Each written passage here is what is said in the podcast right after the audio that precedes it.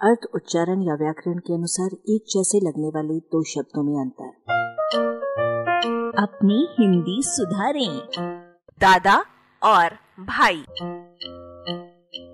शब्दों का एक जोड़ा दादा दादी का है और दूसरा दादा दीदी का।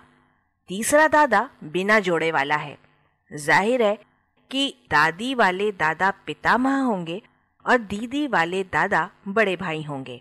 दादा के आगे सम्मान सूचक जी लगाकर बोलने से ये शब्द बड़े भाई की तुलना में निन्यानवे प्रतिशत से अधिक पिता के पिता के लिए प्रयुक्त होता है। मानक हिंदी में पिता के लिए दादा जैसा कोई कोशगत शब्द रूप नहीं है और छत्तीसगढ़ी में पिता के रूप में ददा रूप चलता है, जबकि दादा उसमें भी ददा के ददा हैं या उनके समान कोई भी बुज़ुर्ग है।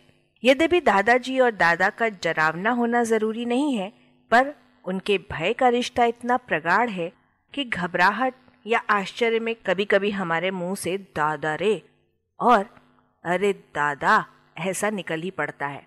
दादा चाहे पिता के पिता हो, चाहे बड़े भाई, उनको बड़प्पन देते हुए संबोधित करने और उनका कुछ न कुछ भय मानने के कारण उनके समकक्ष हर व्यक्ति को क्रमशः दादाजी या बड़े भाई भाई साहब, दादा संबोधित कर दिया जाता है।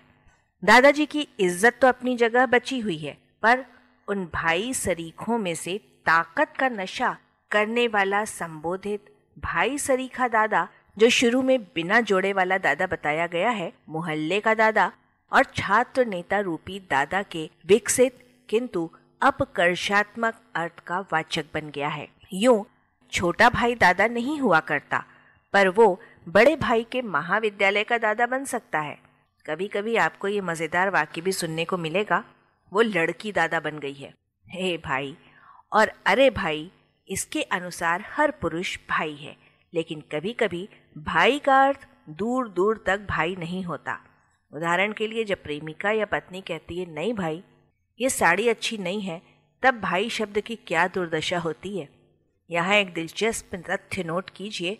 कि ये संबोधन मात्र वाला भाई भाई के विकल्प में रहता है, जबकि रिश्ते वाला भाई कभी भाई नहीं हो सकता। समझे भाई? आप ये कभी नहीं कहेंगे कि राजीव मेरा भाई है। आलेख भाषाविद डॉक्टर रमेश चंद्र मेहरोत्रा, वाचक स्वर संज्ञा टंडन। अरबा की प्रस्तुति।